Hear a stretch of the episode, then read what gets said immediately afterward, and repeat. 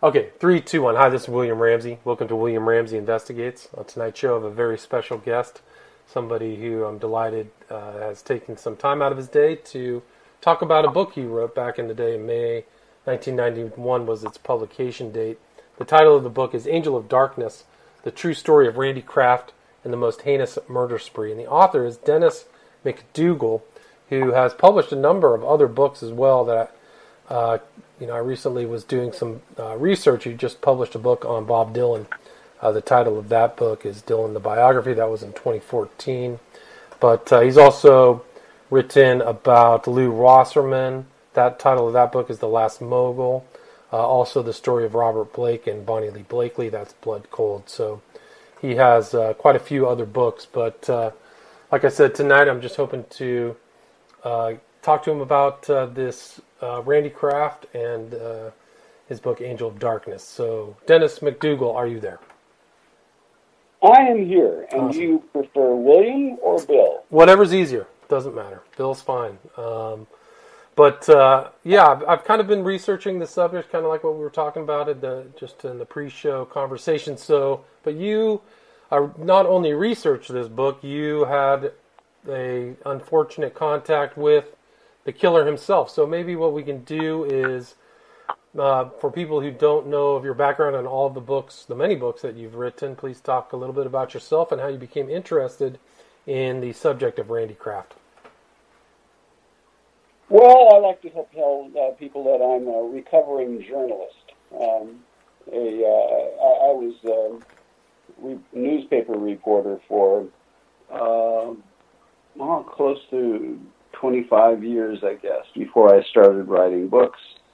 And um, uh, the Randy Kraft book, which was my first, uh, grew out of uh, reporting that I did uh, in Long Beach um, and then later on at the Los Angeles Times.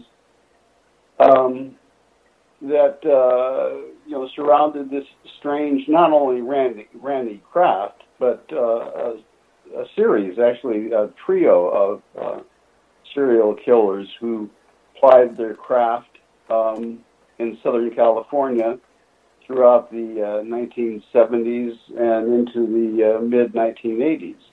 Uh, I got assigned the story shortly after Kraft was pulled over by a couple of uh, California highway patrolmen with a dead Marine in the seat next to him late one night on the uh, infamous 405 freeway.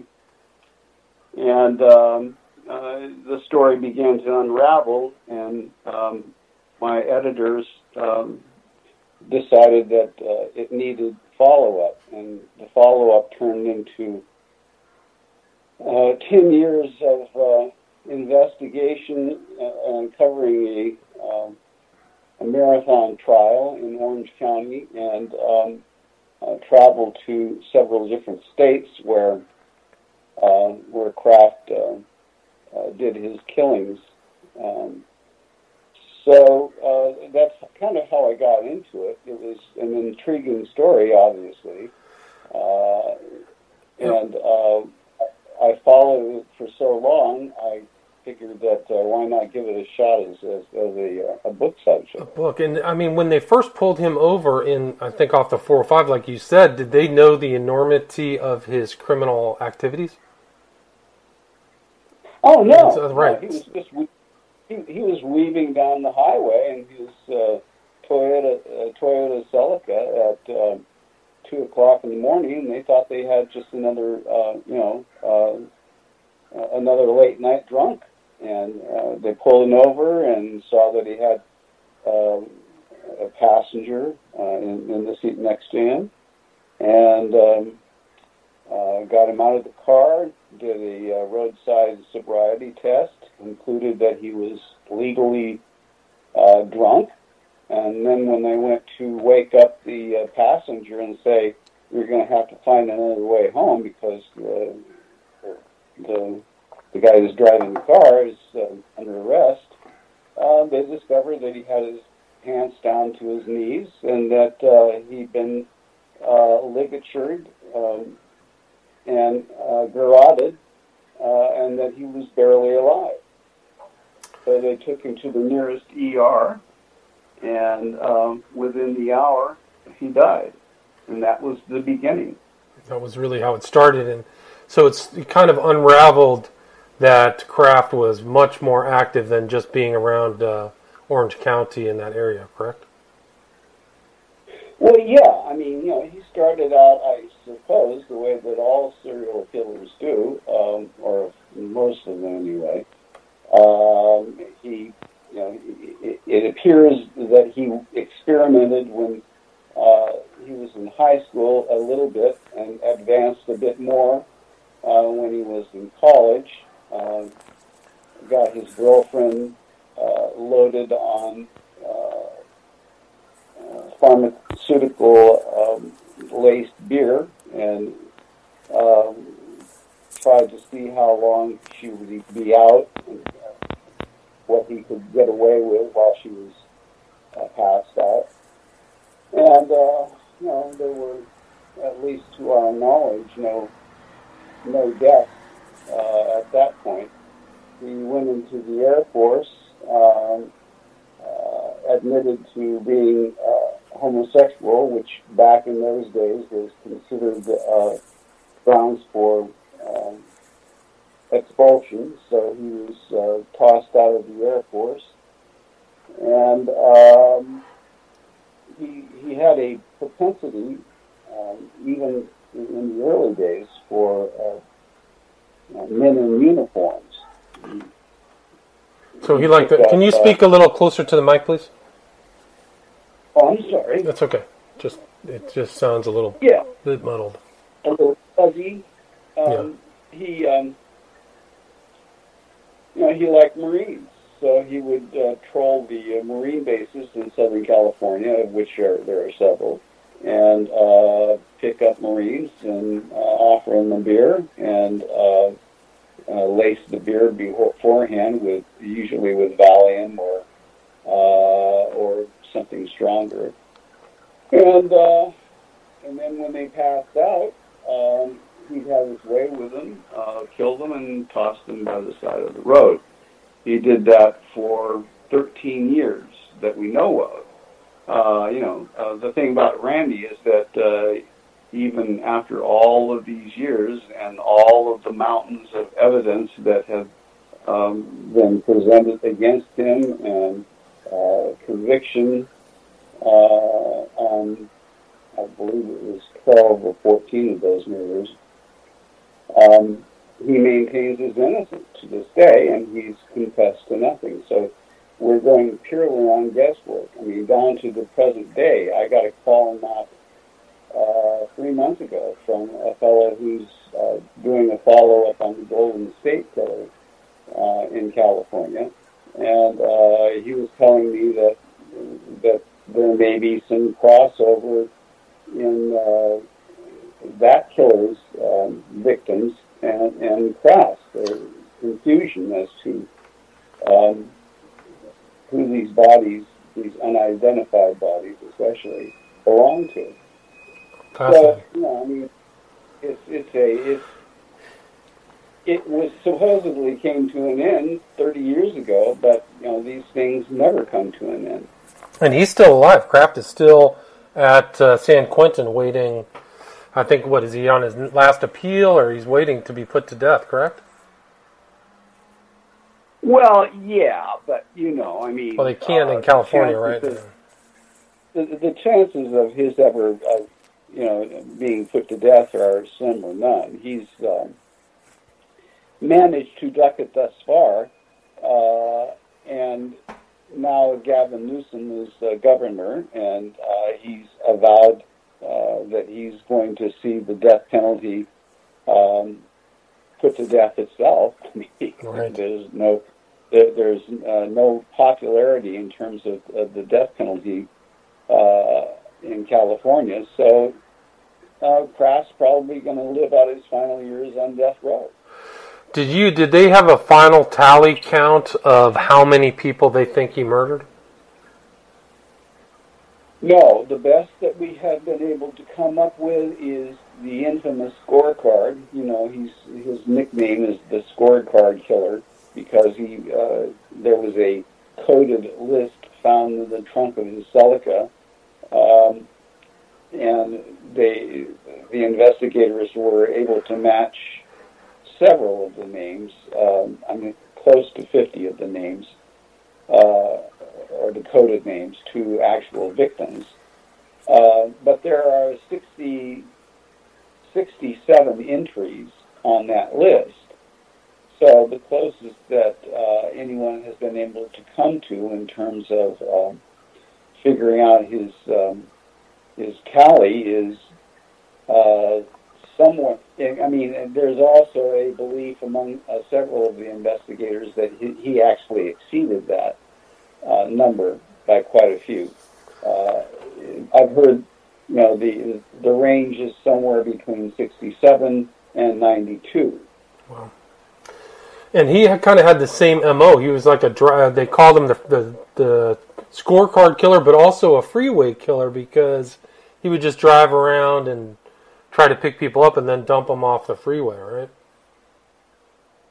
Well, you see, that's what really made this uh, made Angel of Darkness uh, a a book length study as far as I was concerned, because of that very that, that very fact that uh, you just articulated there. Uh, yes, he was just one of three that we know of uh, who were killing young men and leaving their bodies on the side of the road during the 1970s and early 80s in Southern California. And the uh, the the key um, uh, common trait of these three killers is that all three of them uh, chose uh, males and more often than not uh, gay males as their victims. So um, it, it, becomes a, a, period piece because in those days, you know, it seems like uh, ancient history, given the way that uh, we have evolved. But in those days, in the 1970s and into the 1980s, um, at least as far as the mass media was concerned, and to some degree with law enforcement, there was no such thing as uh, gay killers. I mean, that that's uh, that was just um, uh, something that was sidestepped and and not uh, with uh, very few exceptions in law enforcement, uh, no one paid much attention. Um, there was even a uh, pejorative that uh, cops used back then. Uh, they referred to uh, gay victims as misdemeanor murders. wow. There, there were few resources, if any at all, put into um, uh, trying to get to the bottom of these killings. Uh, you know, they knew that they had a uh, an epidemic uh,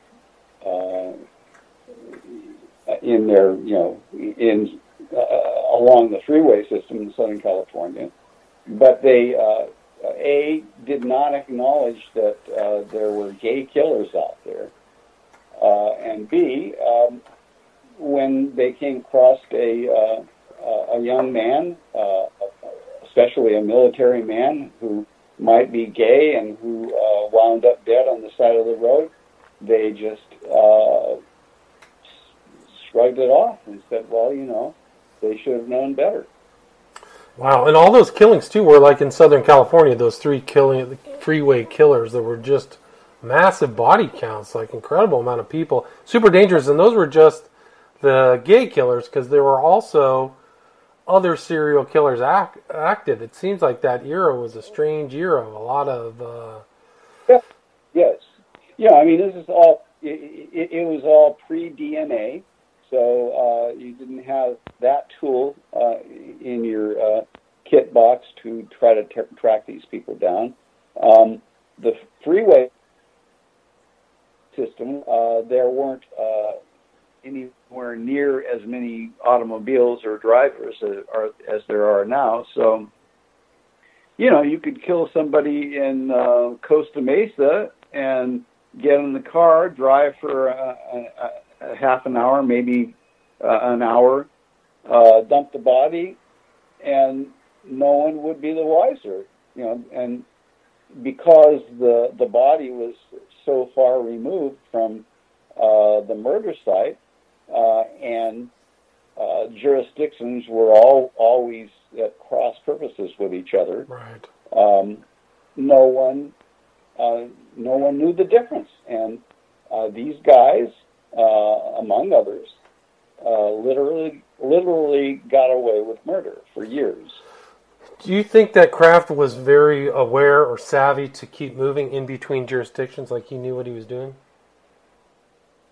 I think he developed that uh, expert. I mean, I think uh, not at first, um, but I think that as time went on and he got um, more and more daring, you know, he graduated from doing uh, one murder at a time to uh, near the end he was picking up two hitchhikers and doing them both in. Wow. Uh, he he um, yeah, I think that he got, he got wise to it. He recognized uh, how little law enforcement cared. Uh, number one, and number two, um, he was a really smart guy, and he loved the the game. I, in some respects, I think that Randy Randy enjoyed playing the game of cops and robbers uh, more than than he did uh, getting off uh, on the per- perversity of uh, of having sex with a dead body. So he would kill them before he had sex with them. Is that, was that a common characteristic? No, not always. Not always. And in fact, there are, there is some evidence that he would take um, he would take a victim home and uh, and keep him in an extra room, keep him uh, doped up and trussed up, and every time that uh, you know he would the victim would come to, he would um, drug him up again and have his way with him uh, during this you know period of time, whether it's you know three or four or five days.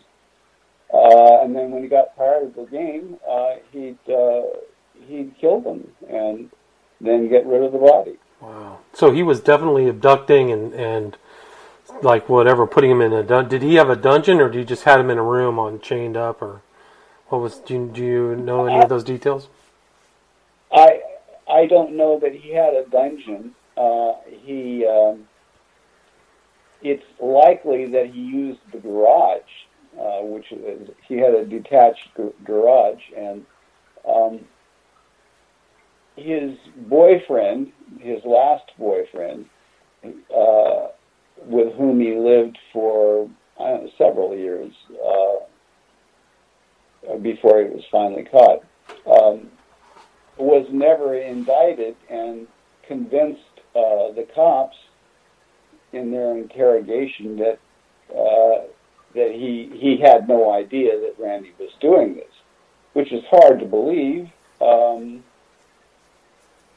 you know, you have the uh, examples uh, of the BTK killer who um, whose wife uh, had no idea that her husband was uh, the most prolific uh, serial killer in Kansas history. So uh, it's it's possible that um, that his boyfriend didn't know. Do you know his what? Right. Do you know if, what what the proportion of his victims were gay, or were they all gay, or was there 50-50, or do you know uh, some were just random strangers? Do you know what the proportion was? Yeah, I mean, I don't know exactly what it is, but I do know that uh, more of his victims were heterosexual than they were gay. Interesting. Um, he he picked up, you know, he he picked up hitchhikers, and um, back then um, there was uh, I, I don't know, it's completely, almost completely. Uh, ended now. I mean, people just don't hitchhike anymore.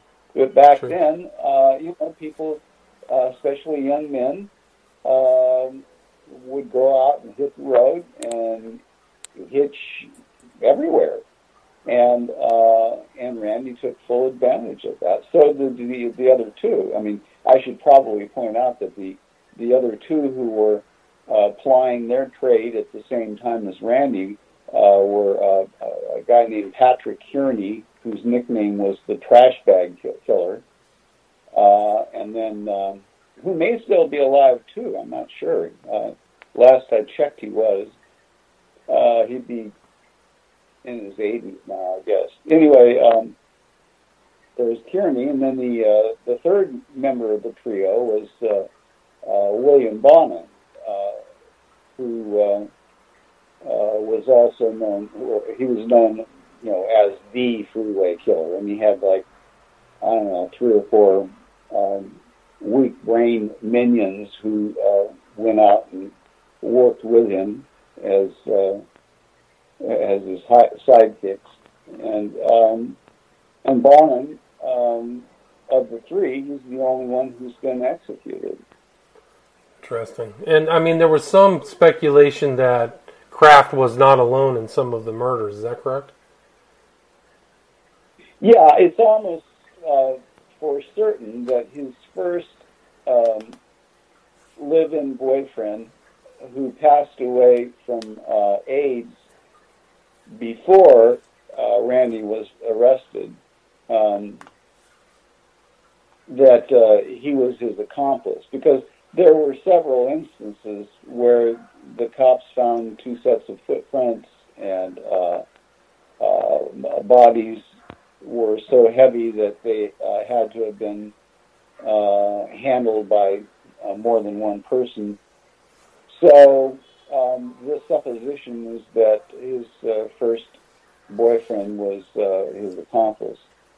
And who knows, he may have had other accomplices. But, you know, I interviewed several people who knew him well, who played uh, bridge with him uh, every week and went on vacations with him and uh, parties and went out slumming and so on and so forth. And none of them, none of them had uh, the, vaguest idea. They were as shocked as Wow. anyone else.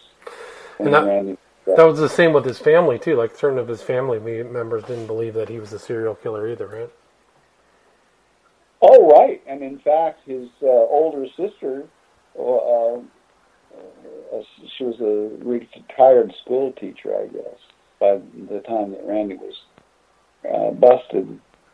But she, um, she's been, or she was, I don't know if she's still with us or not, but she was his uh, standard bearer for years and set up his website and uh, maintain that he was uh, innocent and that this was all trumped up by the authorities.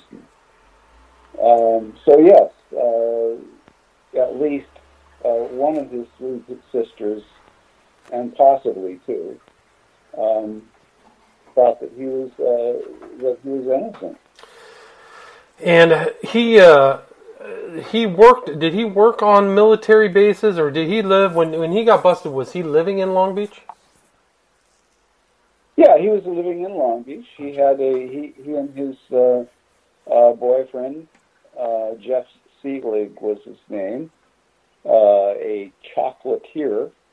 Uh, I guess that's a, a career path. At any rate, he uh, uh, Jeff Seelig and Randy went in together and uh, purchased um, uh, an old craftsman home uh, on one of the side streets in Long Beach, and uh, spent the last I don't know two or three years, I guess, before uh, Randy was arrested, um upgrading their home. And uh, Randy was uh, into gardening, and they they had a uh, um, they had a, a fluffy sheepdog as a pet, and they just appeared to be as domestic as uh, as you can imagine. That's incredible. Do you know if Randy Kraft was like a guy who went to gay bars? Like, did he frequent gay bars to get victims, or was all driving? Because I thought there was one. Like his first victim was a bartender at a gay bar, right? Yeah, uh, Randy did uh, he he did uh, cruise gay bars, um, but you know, you were asking a, a bit earlier uh, whether he, there was uh, any method in his uh, game playing with cops. I think that uh, I, I think that's this is the case in point. Early on, he did go to gay bars, and he did pick up uh, uh, some of his early victims at gay bars. But then, you know, at some point, he had an epiphany and uh, realized that, uh, you know, even the densest cop is going to say, hmm, gay victim, gay bar, um, maybe we should look for a gay killer at these gay bars. Oh, right, right. And um, and you know he began to branch out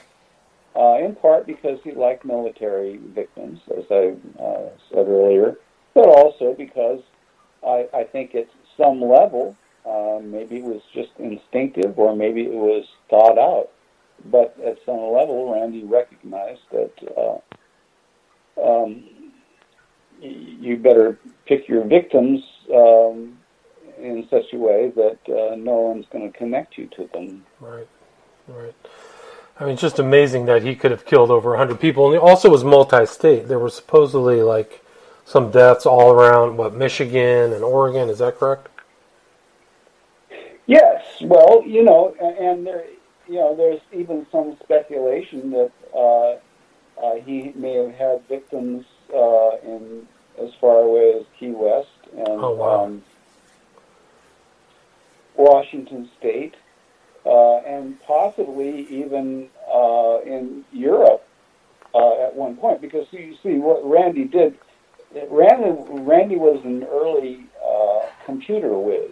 Um, had he not been caught, and had he, you know, uh, chosen a, a different hobby, um, he might well be, uh, you know, a, a millionaire in Silicon Valley today because uh, that was where he was headed in terms of uh, his expertise, and uh, and he was a consultant and very much in demand. So uh, computer companies and um, and others who had need of uh, his services uh, flew him all over the place, and uh, you know, he he wound up doing two for one at uh, a Grand Rapids um, hotel during a uh, computer convention in Michigan.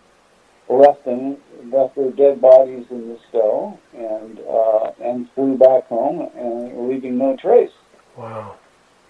That's Uh, terrifying. and he several times in Oregon. He's uh, he had did a lot of consulting work up in Portland, and um, uh, for recreation, he'd rent a car on the weekend, go out, pick somebody up, uh, rape them, kill them, toss their body on the side of the road, get uh, rid of the rental car, and uh, fly back home. And he had a he had a college degree. I mean, he was intelligent. Did they ever give him an IQ test? I don't know. Just out of curiosity. I don't. I mean, perhaps. Um, yeah, I mean, he he graduated. Uh, he had had a bachelor's. Uh, I believe it, it was in economics. At any rate, he, he took his bachelor's degree from um, uh, one of the Claremont colleges, which is you know it's no small potatoes. Claremont's a difficult uh, college to get into. Uh, he was bright. He was uh, inquisitive. He was, uh, you know, he had, uh, in many respects, he had everything going for him except for the fact that he was gay. Uh, and after he was bounced out of the military, um, uh, you know, he had to find his find a a way, um, find a career, Right. and he stumbled into computers. And you have a uh, unfortunate uh, connection with him because he didn't like something you said about him, correct? Or wrote about him. Oh yeah, right. There's yeah. that. Yes, well, Randy, you know, I mean, I, I covered the I covered the the case. I covered his arrest. I covered his uh, uh, arraignment, uh, his pre-trial, all of the hearings that led up to his trial, and then I covered covered his trial to boot, um, which was the only time that I had any any face-to-face time with him. You know, I couldn't uh, couldn't talk to him, but I sat right in front of him, and he knew who I was. Um, but um, but you know, I I started writing letters to him, and he responded um, uh, shortly after he had been uh, convicted, and um, we corresponded for a few months. And you know, he was playing cagey games. He wasn't going to talk, and uh, he was innocent, and uh, was prejudi- prejudici- prejudicial, uh, as were uh, everybody else in, in uh, the press, and uh, and you know, uh, it, it was, and he played, you know, he played the, these games. He continued to do so with other people later on, but that was my my first um, dealings with him. So ultimately, uh, I landed the book contract. I wrote the book, um, and it was published and uh, was doing relatively well. When one day somebody knocked on my front door and handed me a uh, um, a paper and said, "You've been served." And I looked at it, and uh, lo and behold, Randy Kraft uh, was suing me for libel um, from death row.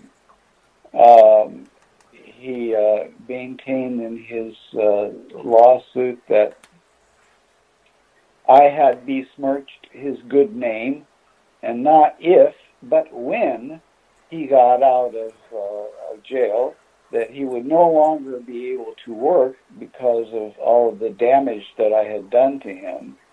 And thus he was asking me to uh, the uh, court to award him sixty million dollars. So. After after he was convicted for killing what eighteen people or something or twenty people, that's what he thinks. Yeah. Yep. Yes. So anyway, um, I had to hire a lawyer and uh, go to court and uh, and you know we presented our side of it to the judge, and I I timed it. You know, I I had a wrist wristwatch back then, and I I, I watch. I, I looked at the watch, and it took the judge, uh, Judge Torres, I think was his name, if I'm not mistaken. Anyway, it took him exactly 42 seconds to throw it out of court. Wow. Oh, well, that's good. That's quick. The first, first and last time I have ever been sued uh, in my entire career. Uh, and you know, that's good to know. That's been it's been 20 years since then. 25 years, right? Yeah. yeah. And there's moving on to other subjects. That was the Angel of Darkness, but you've written like what some other true crime books, but also fascinating book, Dylan. There was one about Lew Wasserman, who's the father of Debbie Wasserman Schultz, who's in the news all the time. How did you get involved or interested in Lew Wasserman? No, no. Debbie Wasserman Schultz is not uh, Lew's daughter. Okay, I apologize. I was misinformed. I no, thought that was the case. That that that's, that would be a a uh, um, uh, an easy mistake to make. Okay, but, my apologies. Uh, no, his, his, daughter's name was Lynn Wasserman. And, okay. Um, and still is, to my knowledge. Anyway, she's uh, up in years now, and she she is the mother, however, of um, of Casey Wasserman, and Casey Wasserman uh, is, I believe, he is currently the uh, the head of or the CEO of uh, the Los Angeles Olympic Organizing Committee. Oh, fascinating. he's the the kingpin who's going to be bringing the uh, Olympics to uh, Los Angeles. I think it's already here. 2028, I think, is the Olympics, right? yeah. That's My, it. my memory is So- correct. He, he's the he, he's the chief executive of that uh, little project. How did anyway, Lew Wasserman. you? I'm Sorry. sorry. Go ahead. No, please continue. I was just going to ask you to tell me about Lew Wasserman. Well, uh, Lew Wasserman was uh, a, a talent agent who headed up a, a, a company called uh, MCA, which stood for Music Corporation of America. Uh, and they bought Universal Studios in the 1960s, and Wasserman subsequently became the most powerful man in Hollywood for uh, close to half a century.